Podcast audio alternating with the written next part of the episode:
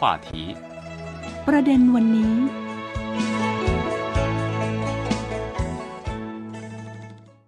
สวัสดีครับคุณผู้ฟัง ต้อนรับสู่รายการประเด็นวันนี้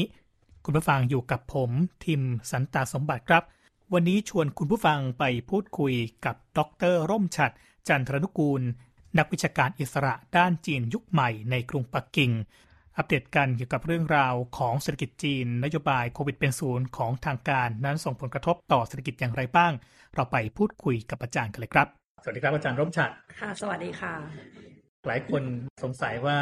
ตอนนี้สถานการณ์โควิดในจีนนะครับ นอกจากเรื่องของการที่กลับมาเปิดเมืองอีกครั้งหนึ่ง หลายคนก็จับตามองเรื่องของเศรษฐกิจจีน ตอนนี้อาจารย์มองว่าแนวโน้มของเศรษฐกิจจีนตอนนี้เป็นยังไงบ้างครับ อืม ตอนนี้เศรษฐกิจจีนนี่ก็ต้องบอกนะคะว่า ในแนวทางที่จีนเขาเลือกว่าจะเป็นแบบ zero COVID เนาะก็คือว่ายังเป็นแบบ d y นามิกซีโร่อยู่ ก็คือว่าถ้าพบที่ไหนก็จะรีบกำจัดตรงนั้นให้เร็วที่สุดเนี่ย ครับ มันก็สร้างผลกระทบให้กับประชาชนไม่มากก็น้อยนะ เพราะว่าจริงๆแล้วเรื่องของนโยบายที่จีนเขากำลังดำเนินอยู่เนี่ยมันก็เหมือนเป็นดาบสองคมนะ ในหนึ่งเนี่ยก็คือว่าเป็นการที่ป้องกันสุขภาพแล้วก็คุณภาพชีวิตของประชาชนนะ เพราะว่าให้ปลอดภัยไร้โรคภัย แต่อีกด้านหนึ่งเนี่ยสิ่งที่ต้องเสียไป สิ่งที่ต้องแลกมาคือเรื่องของเศรษฐกิจ แล้วก็ออาจจะมีความซบเซาเกิดขึ้นในจุดที่มีการปิดอะไรอย่างเงี้ย อย่างที่ทุกคนทราบเป็นตั้งแต่ช่วงเดือนเมษาที่ผ่านมามีนาเมษาอะไรก็คือว่ามีการปิดเมืองเซี่ยงไฮ้เป็นเวลาเกือบประมาณ 2 เดือนนะสองเดือนกือบ3 เดือนเลย แล้วช่วงนี้เห็นว่าบางพื้นที่ก็มาเริ่มปิดอีกเพราะว่าเกิดการระบาดเป็นกลุ่มก้อนอีก เพราะฉะนั้นมันก็เป็นความท้าทายเหมือนกันนะคะ แล้วก็ประชาชนจีนเองเนี่ยได้รับผลกระทบนี่ก็คือแน่นอนอยู่แล้วแหละว่าจากการล็อกดาวน์ว่าคนไปไหนมาไหนไม่ได้ work from home อ่ามันก็ทำให้เศรษฐกิจเนี่ยซบเซาเพราะว่าถ้าหากว่าเราติดตามข่าวอย่างเช่นว่า ราคาน้ำมันหรืออะไรต่างๆ เนี่ยก็จะเห็นได้ว่าในช่วงที่จีนเนี่ยล็อกดาวน์เนี่ยราคาน้ำมันลงราคาน้ำมันโลกลง ก็ทำให้เห็นว่าเศรษฐกิจจีนจริงๆแล้วก็ก็เกี่ยวพันกับเศรษฐกิจโลกพอเหมือนกันแล้วก็อีกอย่างหนึ่งเนี่ย เศรษฐกิจที่ซบเซาเนี่ยมันก็เป็นเหมือนปัญหา butterfly effect อะค่ะ เหมือนโดมิโนเพราะว่าหลังจากการล็อกดาวน์ที่ผ่านมาเนี่ยกิจกรรมทางเศรษฐกิจเนี่ยหยุดชะงักในหลายด้านนะในเรื่องของการผลิตก็ตาม หรือว่าในเรื่องของการบริหารก็ตาม ต่อมามันก็ทำให้เกิดผลกระทบตรงที่ว่าผลประกอบการของบริษัทต่างๆเนี่ยโดยเฉพาะบริษัทเอกชนก็แย่ลง หลังจากแย่ลงปุ๊บมันก็กระทบกับอะไร ผลประกอบการรายได้ใช่ไหมคะหลังจากนั้นเนี่ย ก็ทำให้ลดเงินลดพนักงานลดเงินเดือนหรือไม่ก็ลดพนักงานลงอะแน่นอนว่า มันก็กลับมาที่ประชาชนอีกว่าอืมอาจจะอัตราการจ้างงานลดลงหรือว่าถูกลดเงินเดือนครับอะมันก็ทำให้เศรษฐกิจโดยรวมของประเทศเนี่ยมันก็ซบเซาแล้วก็ถ้าประชาชนไม่มีเงินเดือนเนี่ยแน่นอนว่าการใช้จ่ายการกระตุ้นการใช้จ่ายในประเทศ มันก็กระตุ้นไม่ได้อืมใช่ไหมคะอันนี้ก็คืออันนี้ก็คือปัญหาเหมือนกันครับ ใช่ อันนี้คือปัญหาที่ปัจจุบันเนี่ยที่มีอยู่นะ จากนโยบาย Dynamic Zero ซึ่งจริงๆแล้วรัฐบาลจีนเขาก็ยอมรับแหละว่าเศรษฐกิจเขาเนี่ยก็ซบเซาแล้วก็เริ่มชะลอตัว และข่าวนี้เนี่ยก็เป็นข่าวทั่วโลกนะ ไม่ใช่แบบว่าไม่ใช่แค่ว่าจีนเนี่ยเขาเออเขาบอกว่าเศรษฐกิจเขายังดีอยู่คือเขาก็เติบโตเขาก็ตามจำนวนว่าการเติบโต GDP ของไตรมาสแรกไตรมาสที่สองอะไรอย่างเงี้ยก็เริ่มชะลอตัวลง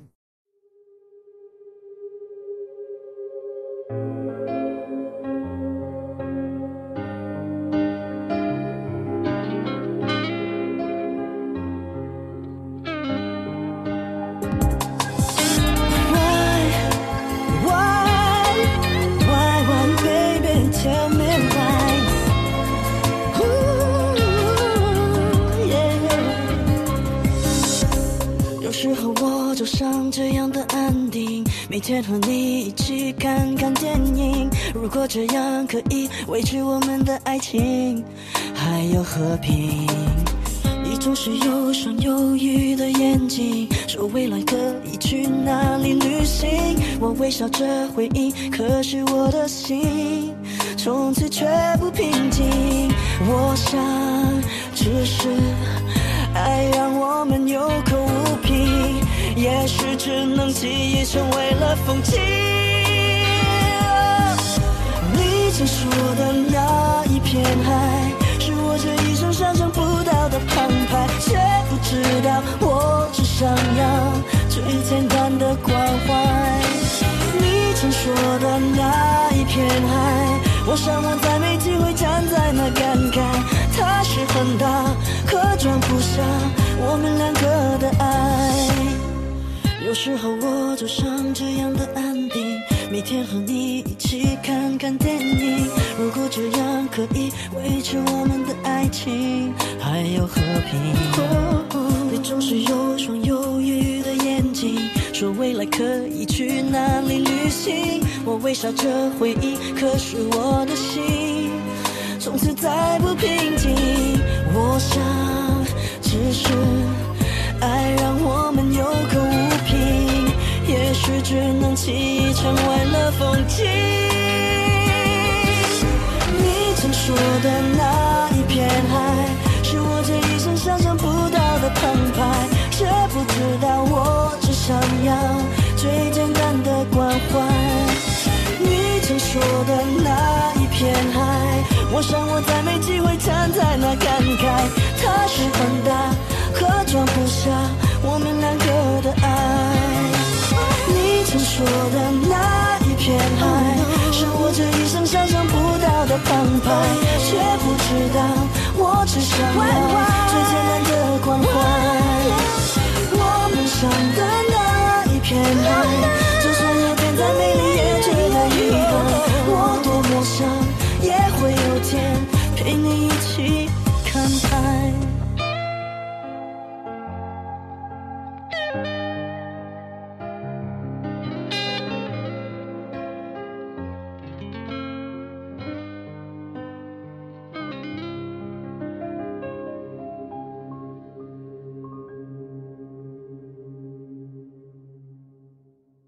บทบาทของจีนในฐานะเป็นโรงงานผลิตของโลก พอมีนโยบาย Zero COVID แล้วก็มีสถานการณ์โควิด ที่แบบว่ายืดเยื้อยาวนานแน่นอนก็น่าจะส่งผลกระทบต่อความเชื่อมั่นนะเพราะว่าจีนก็มีหน้าที่ในการเป็น supply chain ให้กับโลก ไม่ว่าจะแบบเป็นผู้ผลิตอะไรต่างๆ ทีนี้เนี่ยถ้าสถานการณ์ยังเป็นอย่างนี้ต่อไปในในมุมมองของสถานการณ์โลกอย่างเงี้ยเขายังจะเชื่อมั่นกับจีนต่อไปได้ไหมฮะว่าเออจริง ๆ แล้วสถานการณ์จะเป็นยังไงต่อไปจีนจะยังแบบ ผลิตแล้วยังจะ supply ต่อไปได้ไหมคือเรื่องของการ supply เนี่ย จริง ๆ แล้วรัฐบาลจีนต่อหลังจากนั้นมาเนี่ยเขาก็เห็นผลกระทบจากการล็อกดาวน์นะ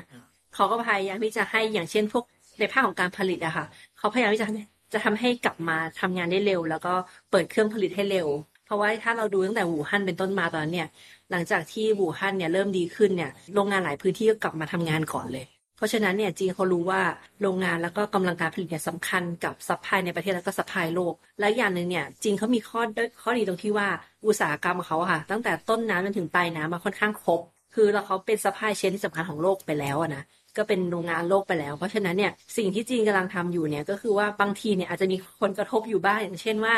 นักลงทุนต่างชาติที่จะเข้ามาลงทุนโรงงานในจีนใหม่เนี่ย อาจจะเบนเข็มไปลงที่อื่นนะ อย่างเช่นแบบไปลงในประเทศอื่นที่แบบว่าอย่างเช่นว่า labor intensive ก็อาจจะไปลงที่พวกปากีสถาน บังกลาเทศหรือว่าไปเวียดนามอะไรอย่างนี้นะคะ แต่ว่าทีนี้เนี่ย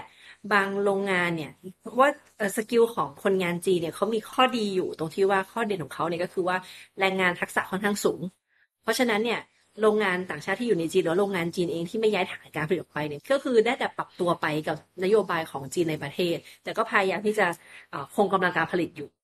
อ่าซึ่งซึ่งตรงนี้ก็คือว่าเป็นสิ่งที่โรงงานเนี่ย ผู้ประกอบการก็ต้องปรับตัว ถ้าถ้าจะอยู่ในจีนก็ต้องปรับตัว แล้วก็การดำเนินนโยบายในเรื่องของการป้องกันโรคในโรงงานนี้ค่ะ ก็ต้องทำตามนโยบายท้องถิ่นของรัฐบาล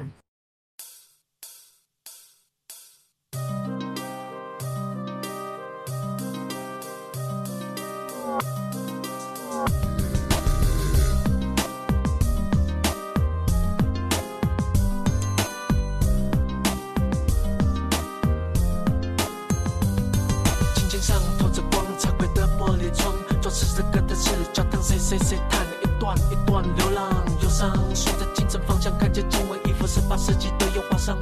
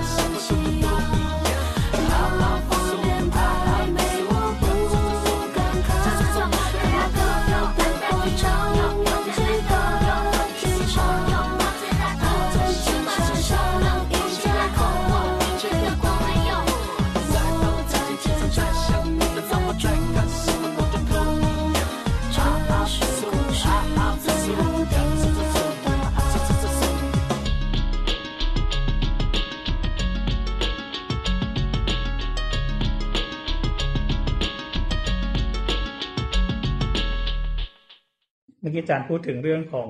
จีนเองก็ยอมรับว่าเศรษฐกิจไม่ค่อยดีนะเศรษฐกิจอยู่ในภาวะถดถอยหนึ่งดัชนีที่อาจจะ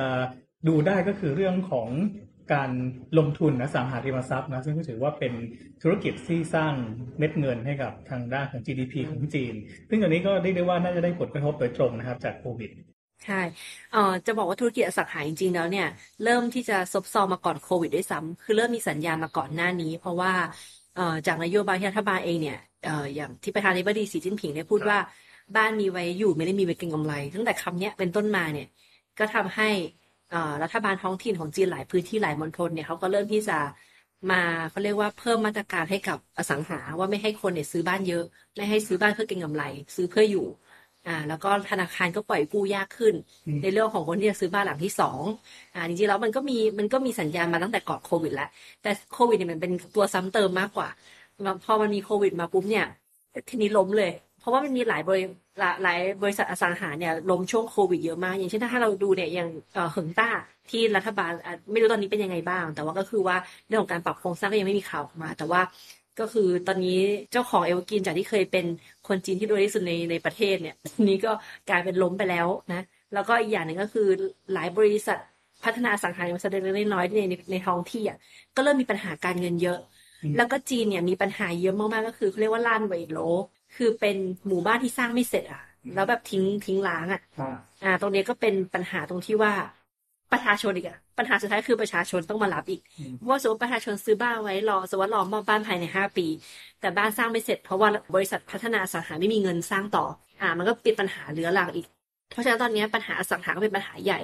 แล้วปัญหาอสังหาเนี่ยไม่ใช่แค่เรื่องของเขาเรียกว่ามันเป็น supply chain ที่ค่อนข้างยาวมากนะคะตั้งแต่เรื่องของปูนเรื่องของเหล็ก ใช่ไหมเรื่องของดิบมาถึงแรงงานวัตถุดิบแรงงานอีกใช่แรงงานอีกไม่ใช่แค่แรงงานก่อสร้างนะยังไปถึงพวกที่เป็น中介หมายถึงว่าเป็นพวกที่คนกลางที่แบบคนกลางหาบ้านอืมคนกลางซื้อขายบ้านครับเพราะฉะนั้นเนี่ยตรงนี้ก็เป็นภาคธุรกิจที่ค่อนข้างใหญ่แล้วก็ได้รับผลค่อนข้างเยอะมาก คือจริงๆ คนจีนเนี่ยก็นิยมลงทุนด้วยการซื้ออสังหาริมทรัพย์ใช่ไหมฮะไม่ว่าจะซื้อ ไปขายต่อจะปล่อยเช่าอะไรอย่างเงี้ย อืมใช่เป็นเทรนด์เมื่อประมาณสิบกว่าปีที่ผ่านมาถึงยี่สิบปีที่ผ่านมาคือค่อนข้างเป็นเทรนด์ที่ทุกคนเนี่ย ถ้าหากว่าเราไปดูเอ่อตัวตัวเลขนะคะครับเอ่อสสินทรัพย์ที่ประชาชนจีนถือครองเนี่ย ถ้าเทียบกับสหรัฐอเมริกาเนี่ยคนอเมริกาส่วนใหญ่เนี่ยถือครองบ้านและที่ดินน้อย แต่เขาจะไปถือหุ้นเยอะ ไปลงทุนในพวกหุ้นในกองทุนอะไรอย่างเงี้ยเยอะ แต่คนจีนไม่ใช่คนจีนกลับกันคนจีนเนี่ยเอ่อห้าสิบกว่าเปอร์เซ็นต์ของสินทรัพย์ของครอบครัวเนี่ย ส่วนใหญ่จะลงมาที่บ้านห้าถึงหกสิบเปอร์เซ็นต์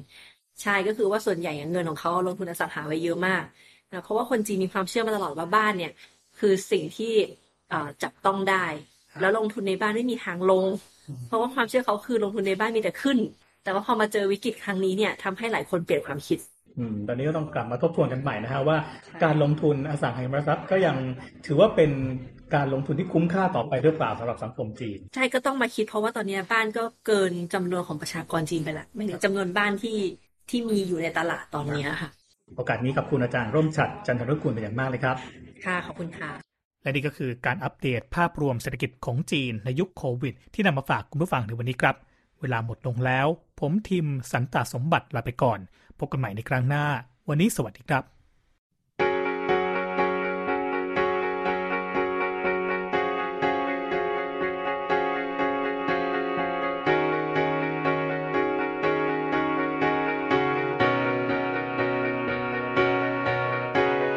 如果能重来，我的答案会不会更改？或是等待，守 你身旁，绝对不逃开，不让谁将我们冲散，不怕风看穿。我的孤单，不怕雨纠缠，眼泪擦干，让回忆倒带，我将爱保管，别让我一个人承担这个失去你的遗憾。我会勇敢，仰望风，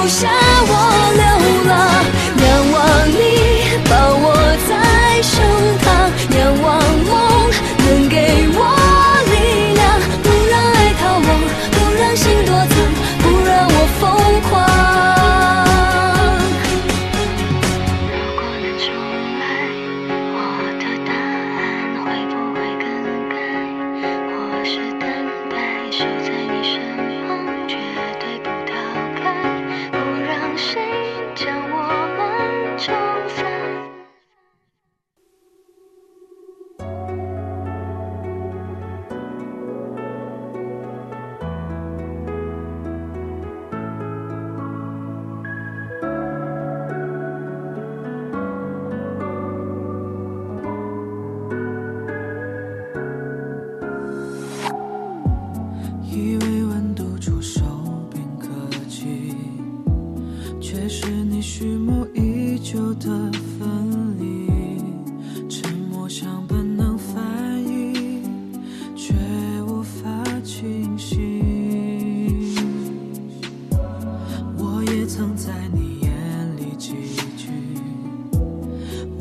抽离是结局的